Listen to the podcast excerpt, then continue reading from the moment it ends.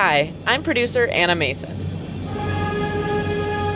By now, you've probably heard a lot about the building on the corner of Wabash and Ontario Streets. One that doesn't quite fit in with the surrounding hotels and apartments towering over it in the River North neighborhood. The Medinah Temple's horseshoe arch, intricate floral designs, and arabesque motifs stand out. The Medinah Shriners, a Masonic organization still active today, built the building in 1912 in the center of Chicago for all of their meetings and ceremonies, and perhaps most famously, their circus. This building continues to add new lives to its portfolio, with its latest use making it all over the news recently. In line to be among the first. Gambling fans so eager they waited in line this morning. So the doors are officially open at downtown. Chicago police are on hand as well as a steady stream. The Medinah Temple recently reintroduced itself to Chicago, this time as a casino. But this being the building's 111th year standing, there's a lot more to know about the temple's past. One Curious City listener asked us, Well, what is the history of this unique building? I wanted to know who designed the Medinah Temple? For what purpose? What has happened here over the years? And what is the fate of the building after the casino moves out? People had precious memories of their experiences within the temple to share with me for this story. The enthralling beauty of walking into that building. There was an intimate feeling about Medinah Temple uh, when you were there watching the trapeziacs and you were sitting in the balcony. Uh, you felt like you'd really reach out and touch them. And at the end of all of these conversations, I got to hear what kind of future people want for the Medinah Temple so that it may keep making its mark on the city of Chicago. All that is up next.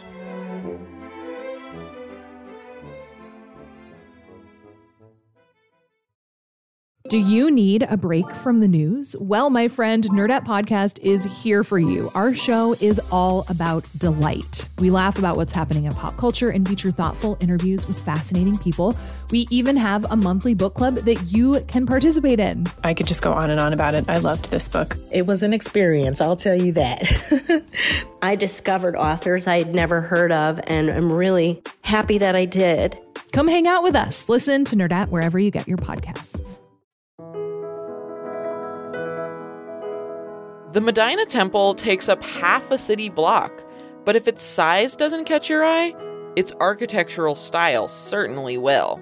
The style of the building is a Moorish style and incorporates a lot of, uh, if you will, calligraphy.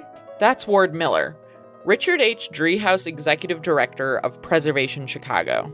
And uh, of course, the onion domes and beautiful ornament and beautiful art glass windows, all reflecting the style that they decided to use. Preservation Chicago is the city's leading nonprofit in the preservation and revitalization of architecture. They release Chicago's most endangered buildings each year, and chances are, if a Chicago building is being protected from demolition, Ward Miller has had a hand in it. The terracotta covered brick and Arabic calligraphy makes the temple feel more likely to be in the south of Spain rather than River North.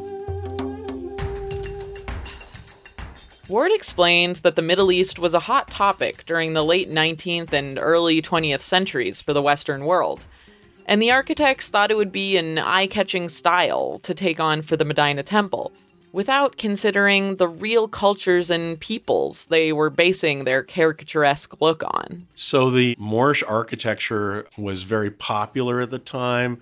You know, you think of other things that were discovered in Egypt and the Egyptomania, if you will, that came from that discovery and the photographs that came about.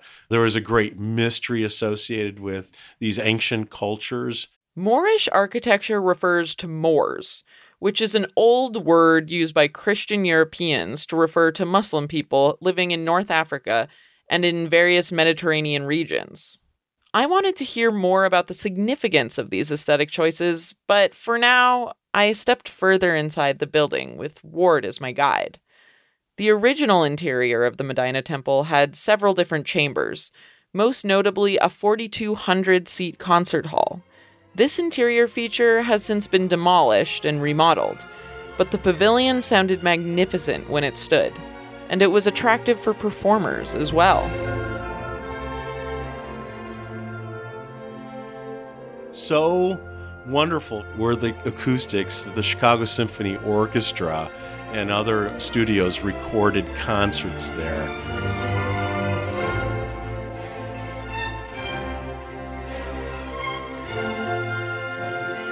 The Chicago Symphony Orchestra was only one of many who used the Medinah Temple for their audiences.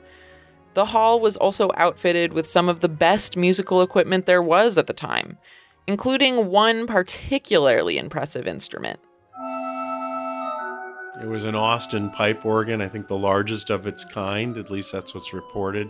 And that was relocated to a church outside of the city, but you know, at least that remained, right? And unfortunately, we lost the incredible mural that was over the proscenium. With all of Ward's descriptions of the grandeur of Medinah's interior, it was hard to imagine why it wouldn't have been saved. Ward said he and his team worked to earn the Medinah Temple's designation as a Chicago landmark in 2001, which ensures that the outward appearance of the building is preserved.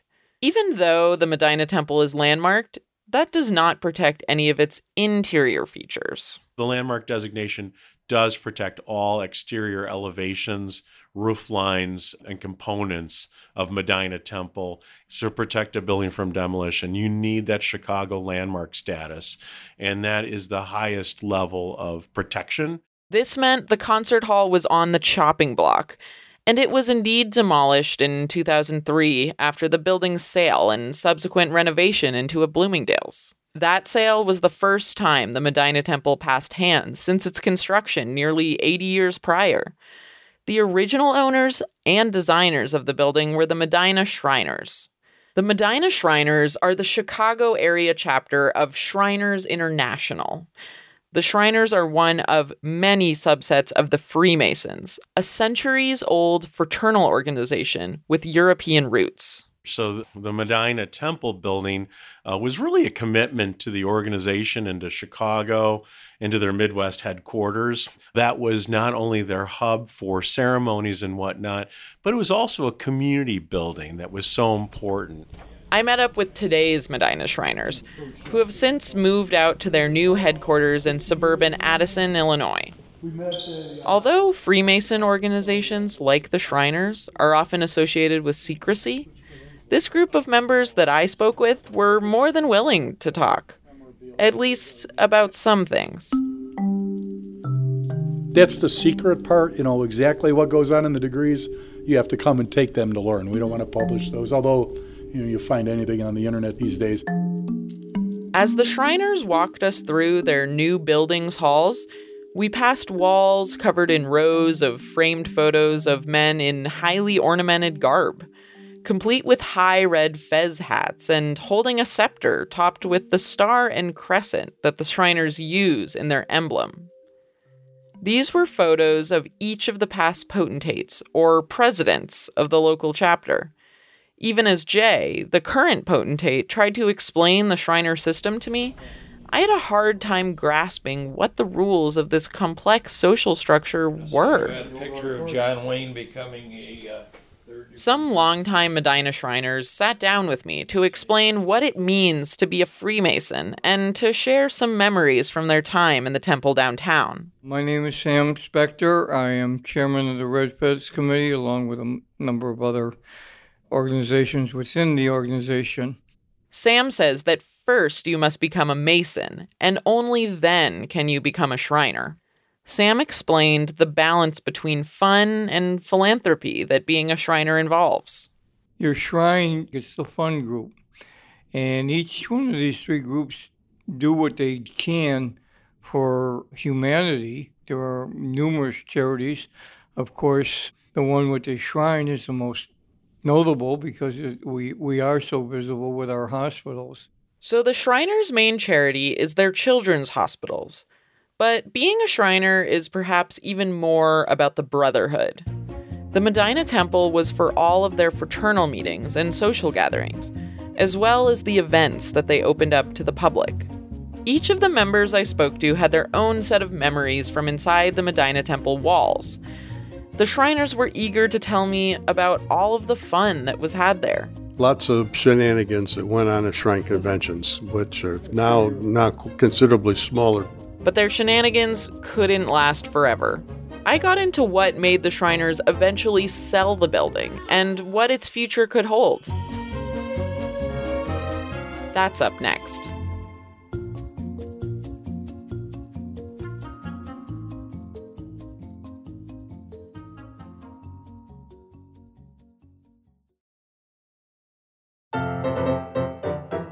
When the Medinah Temple was originally constructed, it was described as the largest auditorium in the world erected by a social organization. When I spoke with the Shriners, each one had a different memory in the temple that was most special to them, but everyone had a lot to say about the Shriners Circus. It came to town every year for decades, and with it, all of the animals and performers that made up the show. Sam remembered a year when he himself was in the audience with his family. Now, every one of them was sitting in their chair looking straight up because we had first row seats right off the stage, and the kids thought it was the greatest thing in the world. Thousands of adults and children would attend the circuses, and it became one of the most anticipated events in Chicago every year.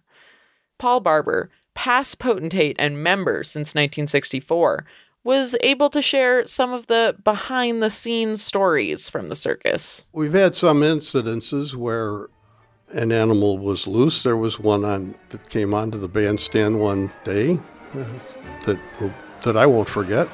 Uh, it didn't need anybody, but it was just looking around. What kind of animal? It was a tiger. With each new show that went on in the Medinah Temple, the building took on a new life, morphing to the needs of the performance. Like building an ice rink. When the ice show was there, they built a rink on top of the stage and uh, filled it with water and ran freezers into it from out on Ohio Street. And they'd have to run for a couple days in order to make the ice. The Medinah Temple hosted more than just arts and entertainment performances. Paul recalled some of the well known names in Chicago and national politics who came to the temple to speak. The Shriners had Dick Cheney, Harold Washington, and even the Dalai Lama come to visit and speak at Medinah. The Shriners had an extra close relationship with Mayor Richard J. Daley, the first Mayor Daley, so much that they wanted to make him an honorary member while he was in office. He was well known for being, you know, the number one Irishman in Chicago and dyeing the river green. That's Jay Alferevic, the current potentate of the Medinah Shriners. And so, since he wasn't an actual member, we didn't want to present him with a red fez.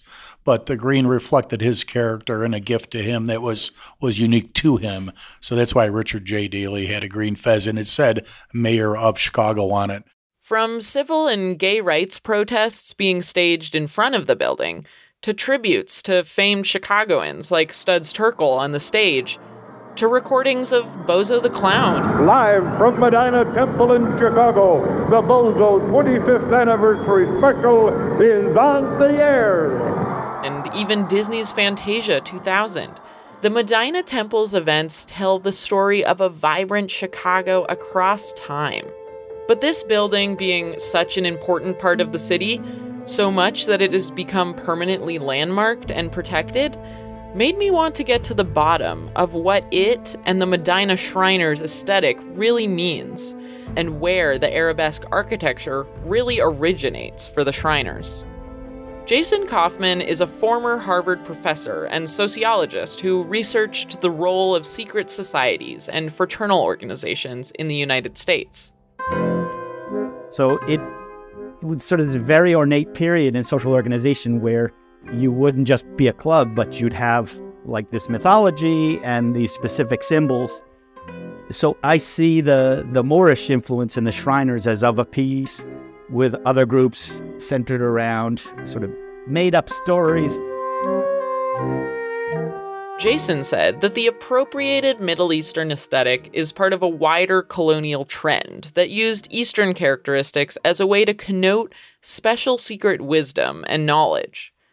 Essentially, they were using a Moorish look to tell the world that they were different from the rest of society and were surrounded by mystery and notary.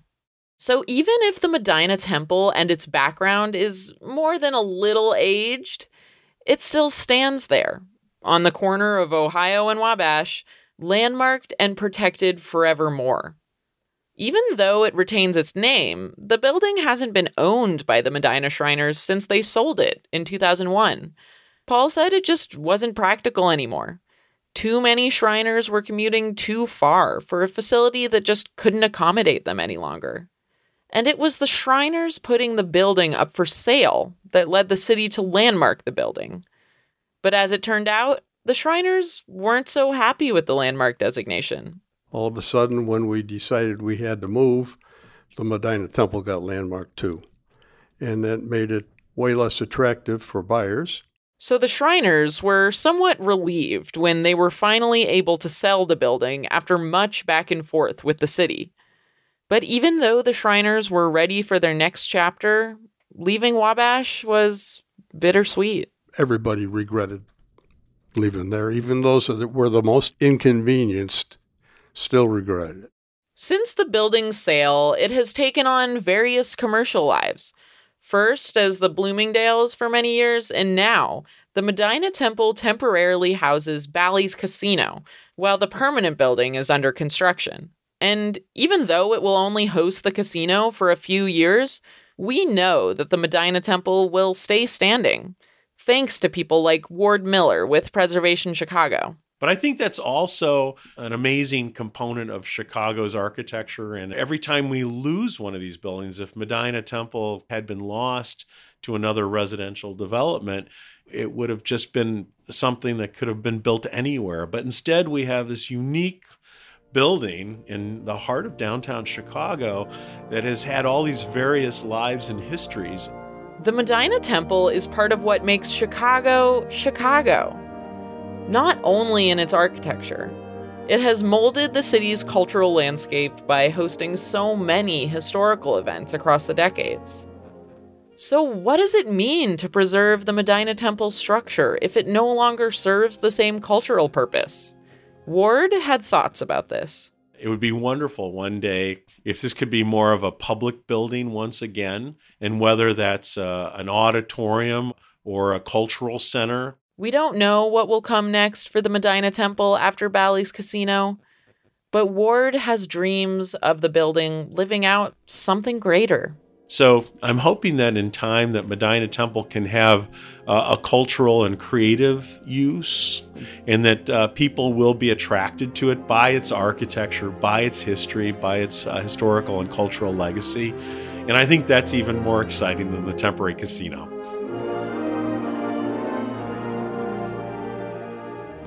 Curious City is supported by the Conant Family Foundation and is produced by Jason Marck and Joe DeCeault. Adriana Cardona Maguigad is Curious City's reporter. Maggie Sivit is the digital and engagement producer. Susie An edits the show.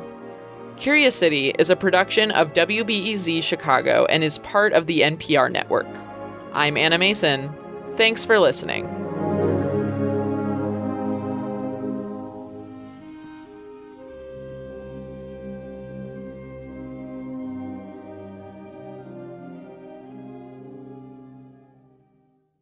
Sometimes you just need a quick overview of the news. Meantime, it was chaos today at the Chicago City Council. A Chicago cop with a controversial past is running for judge. Other times, you're looking for a deeper understanding of what's going on in the city. Wow, that's so. No one has asked me that question. The Rundown podcast has all of that, and it's Chicago based, so you know what's up in your neighborhood and across town. Listen to The Rundown wherever you get your podcasts or at wbez.org slash rundown.